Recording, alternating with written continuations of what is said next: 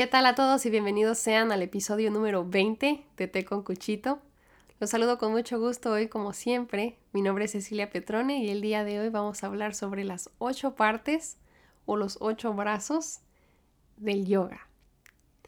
Em, ya llevo varios años practicando yoga, pero recientemente decidí estudiarlo de manera más profunda y me he estado encontrando con cosas muy interesantes en esta práctica y ahora siento que es como casi que un deber el compartir con ustedes este conocimiento porque incluso para mí que lo he estado practicando un poco caí en, la misma, en las mismas ideas y en las mismas trampas eh, en las que pues regularmente caemos todos los demás por culpa de pues de las redes sociales, ¿verdad? Lo voy a, lo voy a reiterar eh, como en otras ocasiones en mis episodios, no es que esté yo en contra de las redes sociales, pero pues sí me gustaría reiterar que, que estoy consciente que mm, pues hay mucha desinformación y estamos muy intoxicados sobre lo que sucede en este universo en el que muchas personas pasan a veces hasta seis horas al día. Había estado viendo ahí algunos estudios y pues sí llega a ser un poco preocupante. Así que, total, eh, cuando digo yoga, regularmente lo que la gente piensa o, lo que nos vamos directamente es a mujeres muy esbeltas em, practicando eh, posturas muy complicadas que requieren mucha em, fuerza, ya pueden ser parados de cabeza o arcos, o requieren también mucha flexibilidad, como si se tratara de un deporte acrobático Em, también tiene que ver con el estatus o con em, pues esta idea como de fitness, ¿no? En el que tienes que utilizar cierta ropa, la cual resulta regularmente cara, o un, tapete este, también de, de, cierta marca o que resulte caro. Y pues les vengo a decir las buenas noticias, que pues esto no es cierto, porque he escuchado también muchas veces que la gente dice, ¿no? Oye, qué padre que haces yoga, yo la verdad no lo podría hacer porque pues no soy flexible. Eh, y eh, que déjenme decirles que eso no tiene absolutamente nada que ver, no importa qué tan flexible o no flexible seas, no tienes que hacer las posturas, eh, que esto nada más, estas posturas son nada más uno de los brazos del yoga, realmente no es ni siquiera lo más importante, pero es lo que en lo que realmente regularmente se enfocan casi todos los estudios y olvidamos que el yoga es una disciplina mucho más profunda. También me gustaría, justamente ahorita que, me acabo de acordar, reiterar que también hay muchas personas que no practican yoga porque me dicen que pues no, no tienen esa ideología. Y pues tendemos a pensar que como el yoga tiene muchísimos años este, y está vinculado con el hinduismo y con, también con el budismo y pues hace miles de años este, fue creado en Asia y este tipo de cosas, pensamos, tenemos a pensar que el yoga es una práctica religiosa, pero no lo es. Realmente eh, nada más es, es, un, son ejercicios y es una práctica eh, física, mental y espiritual, sí, pero no tiene nada que ver con la religión que eh, cualquiera de nosotros profese realmente. Así que ya con esto dicho, espero haberles eh, quitado un, poco de las ideas sobre lo que es el yoga, porque no es realmente lo que hemos estado viendo mucho en el YouTube y en las este, fotos de los influencers. Así que vamos entonces a empezar, antes de decirles las ocho partes del yoga, vamos primero a ver qué significa Hatha Yoga, que em, yo me imagino que ya lo han escuchado porque hay muchas formas de yoga, está el vinyasa y están otro tipo de cosas, pero Hatha Yoga es regularmente lo que, lo que vamos a ver escrito en los estudios y demás, este, que es como la mamá de, de la práctica, ¿no? Hatha Yoga. Y Ha significa sol y Ta significa luna. Así que en el sánscrito, si quebramos esta palabra en dos, eh, con Ha significando el sol, eh, podemos pensar el sol como esta energía que, es el empuje, es la fuerza, es, es esta como em, la idea masculina del yoga y el ta es em, la rendición, el, la entrega y la feminidad del yoga.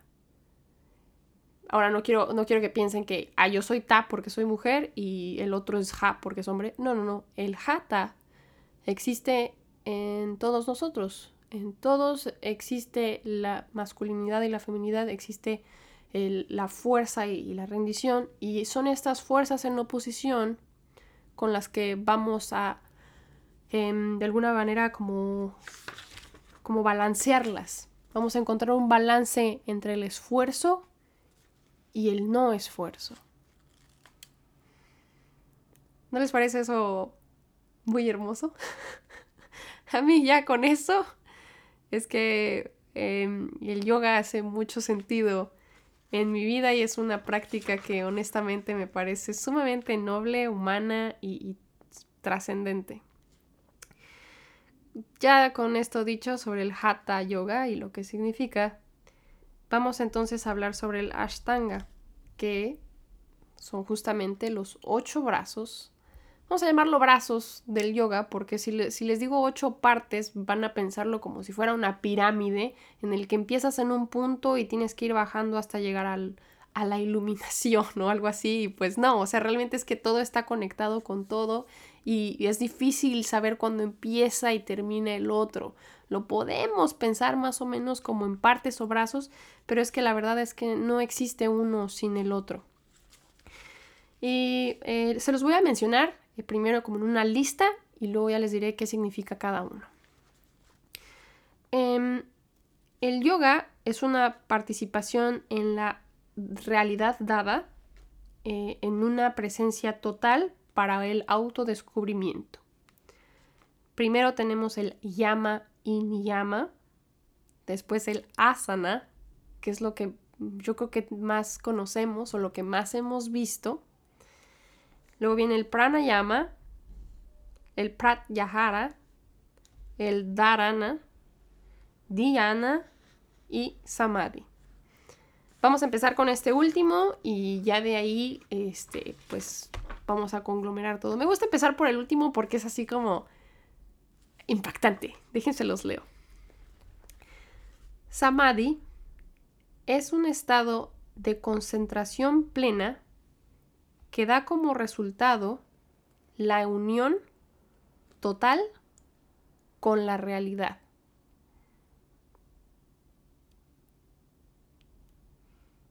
Está genial eso, ¿no?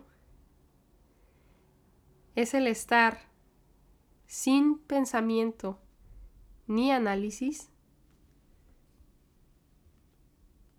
en mi propia divinidad y existencia plena,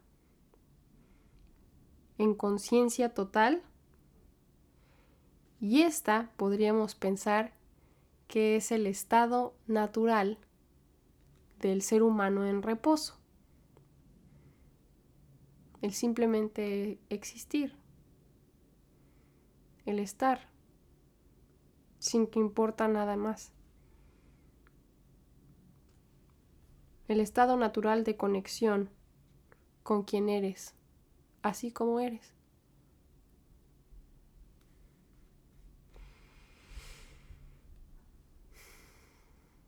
Eso es el samadhi.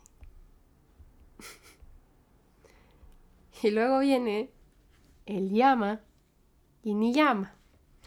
Estos me gusta decirlos juntos porque regularmente los vamos a ver juntos. O sea, a pesar de que dije primero llama y luego ni llama, son casi como si fueran hermanos gemelos, pero al mismo tiempo son eh, opuestos, pero se complementan uno con el otro.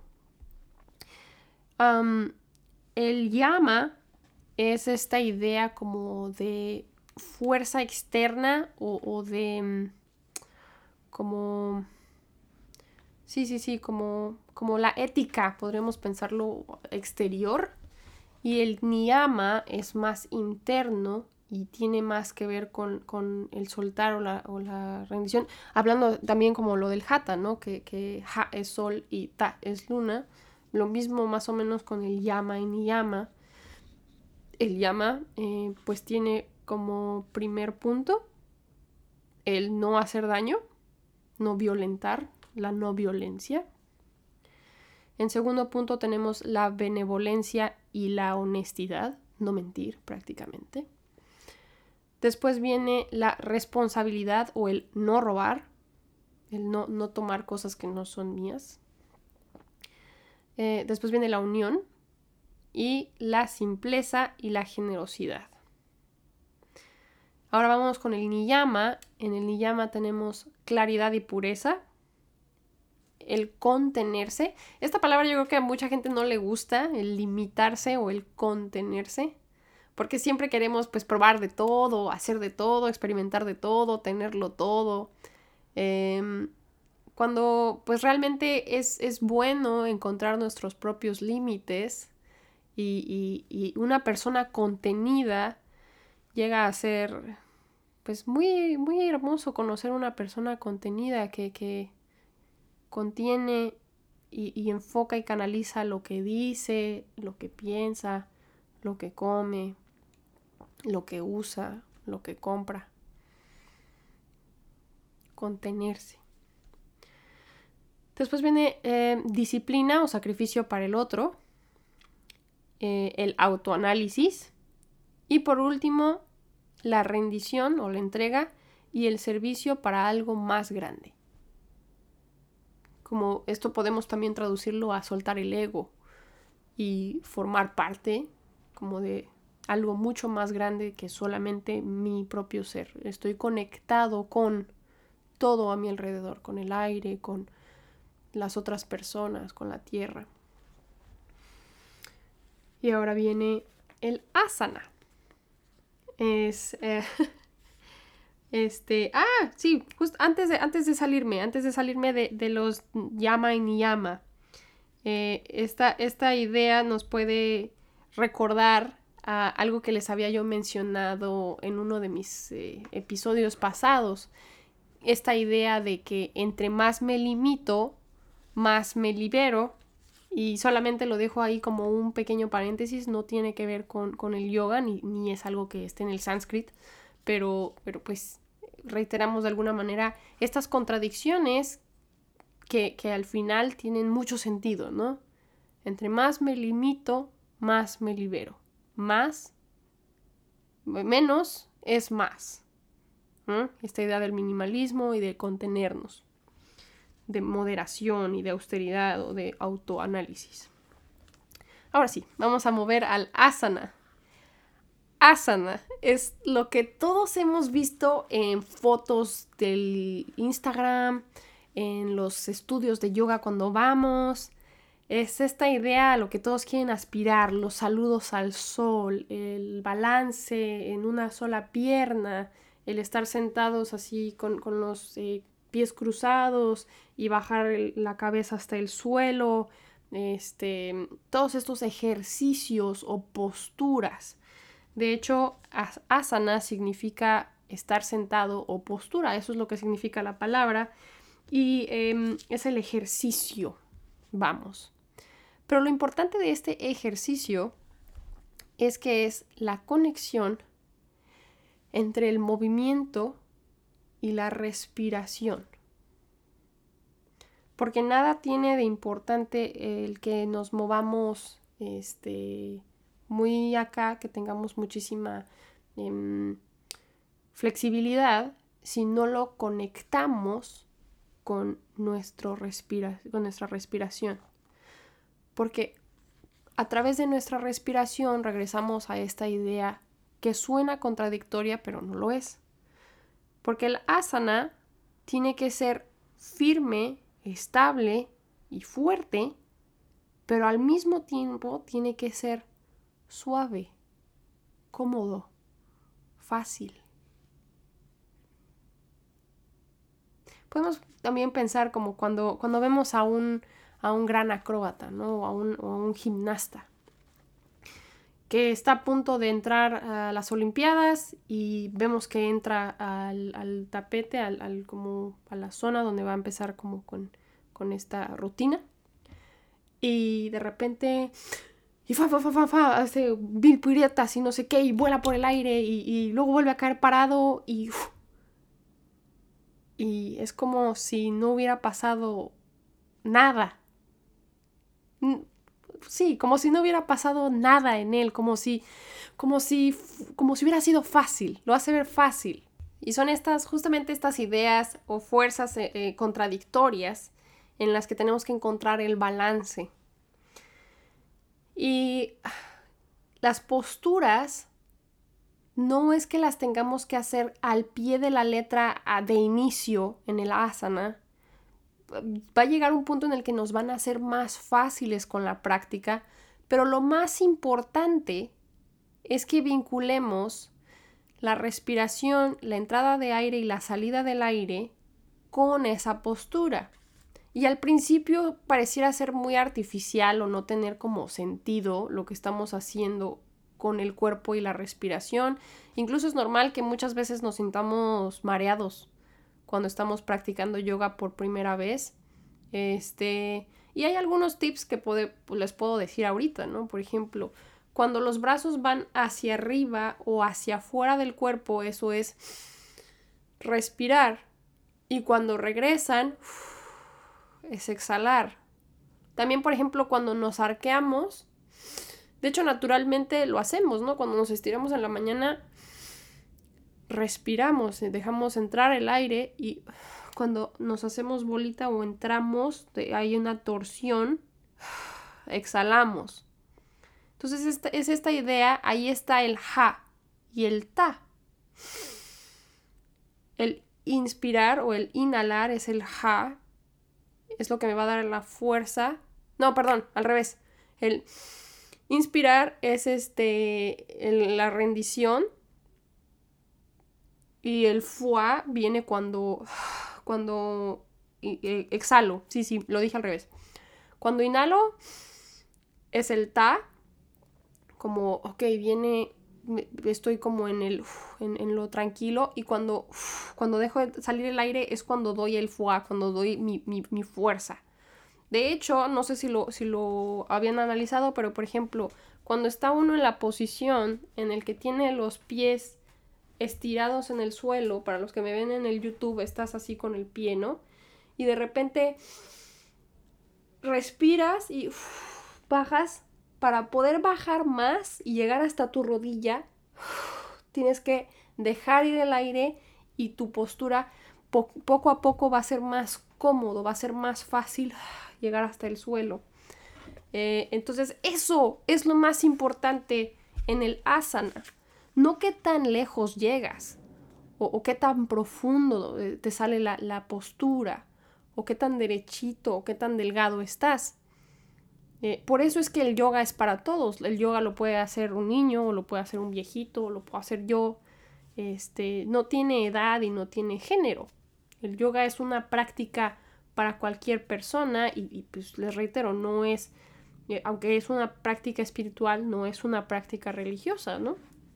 Así que otra vez la invitación a que practiquen yoga porque de verdad es que es, muy buena, eh, tiene muchos beneficios, este, y pues es mucho más allá que solo el asana, es algo que podemos llevar a nuestro día a día sin tener realmente que pues pagar un estudio muy caro o comprar mayones caros o lo que sea, ¿no? Pero bueno.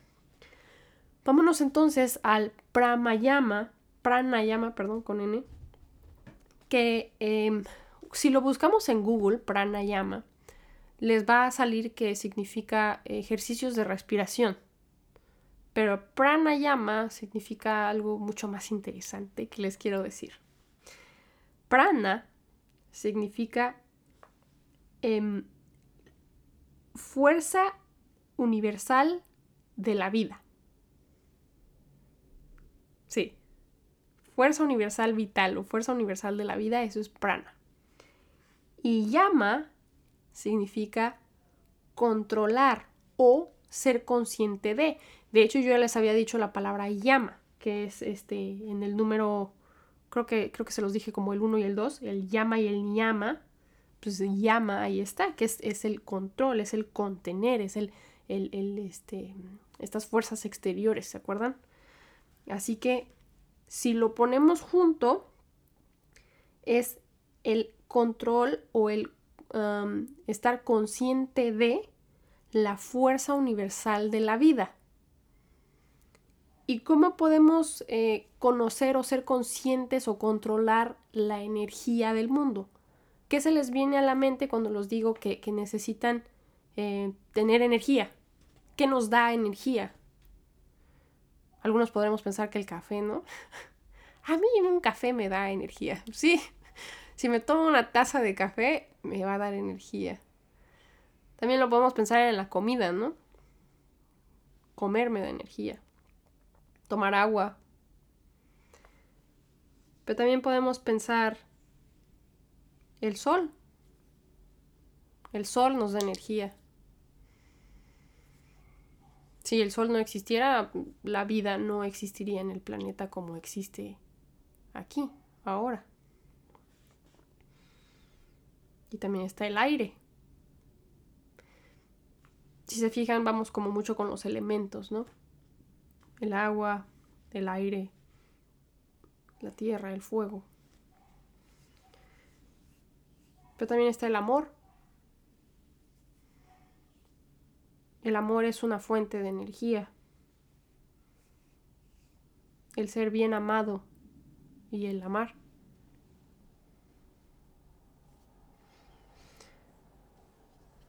Y una forma de, regular eh, esta esta idea de energía que entra y sale es a través de la respiración. Es una forma física que podemos percibir y controlar y que si anticipo mi respiración, entonces puedo crear una participación activa en la vida en mi realidad.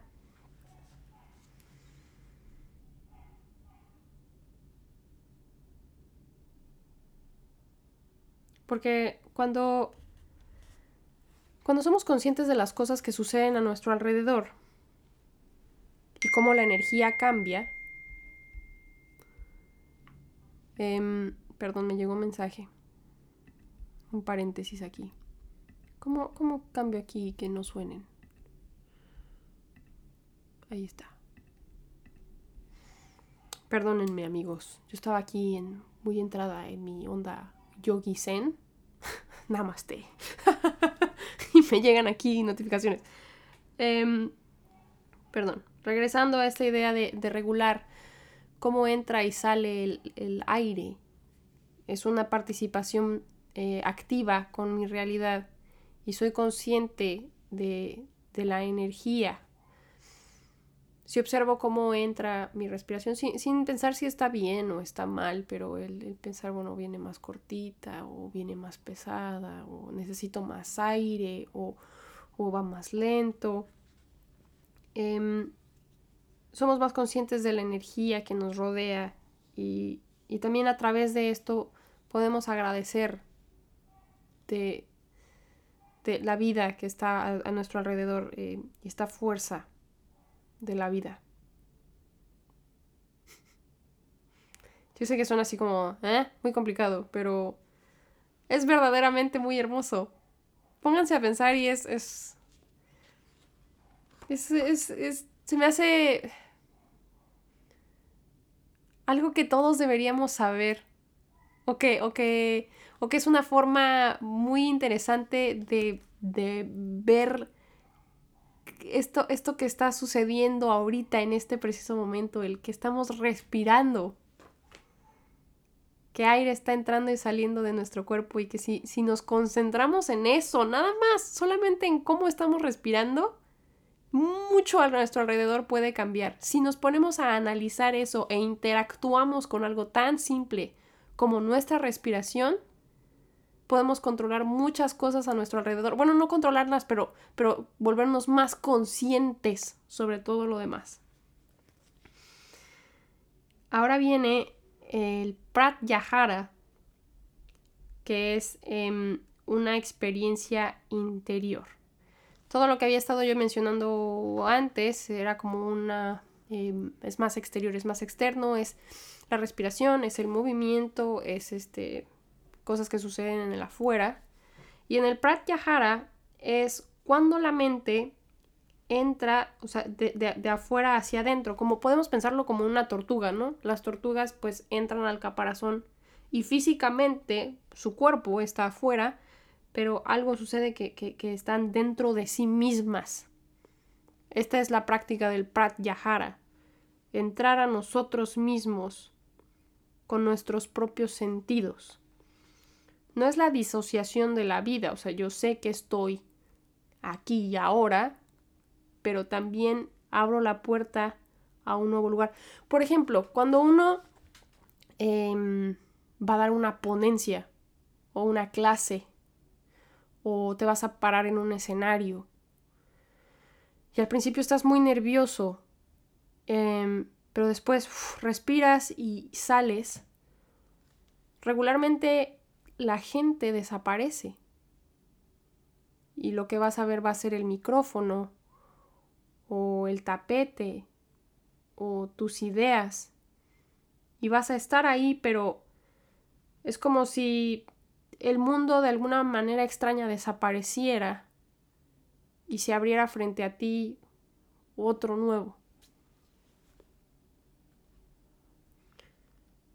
Después viene el dharana, que es la concentración. Con la concentración y claridad desaparecen otros obstáculos. Y por último, el dhyana, que es la meditación la contemplación y la meditación. Y esas son las ocho partes de el yoga.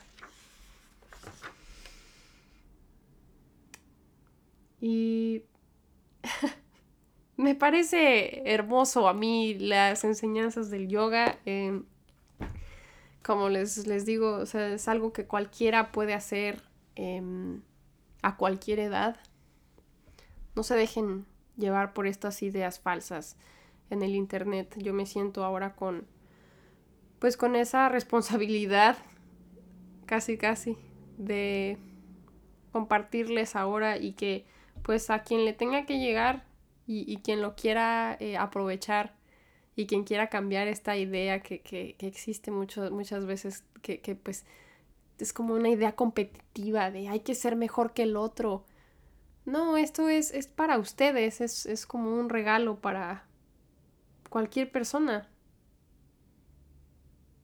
El poder entablar una conexión más profunda con su propia realidad y consigo mismo.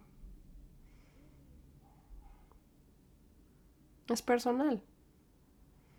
Sí, hay técnicas y cosas que nos pueden ayudar y nos van a hacer el camino más fácil, pero eso no significa que lo tengas que hacer específicamente igual que los demás, porque pues sí, así es como se debe hacer o esa es la forma correcta. No.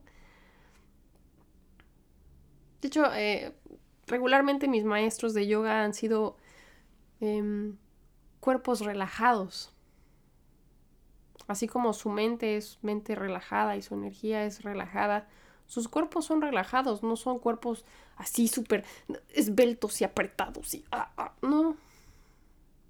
Incluso, por ejemplo, si recordamos este, que el pranayama son ejercicios de respiración, em, uno de los ejercicios es respirar profundamente por la nariz y expandir el estómago, expandir la, pancita y, verla crecer. Y luego em, exhalar viendo cómo tu panza se va haciendo chiquita. Entonces, si no jugáramos con esta sensación de, hacer crecer y, disminuir nuestra pancita, pues no sabríamos que estamos medio gorditos, ¿verdad? O sea, si no tuviéramos esa, esa como facilidad y, esa mm, elasticidad en nuestro estómago, pues seríamos así súper planos. Ah, no, sí tenemos esos, esos músculos este, bien entrenados. Pero bueno, este, esta es una invitación a que se la llevan con mucha calma y que busquen cualquier pretexto para conectar con su realidad, con su aquí y su ahora. Y que si habían tenido ideas preconcebidas sobre el yoga, espero que esto les haya dado una idea distinta sobre lo que es. Y que si ustedes practican yoga y solamente practican el asana, practiquen otras cosas que el yoga puede ofrecerles. Y para quienes ya lo sabían, pues simplemente, pues, gracias por escucharme y este, espero que tengan un excelente día. Les mando muchos besos y abrazos y nos vemos a la próxima. Chao, chao.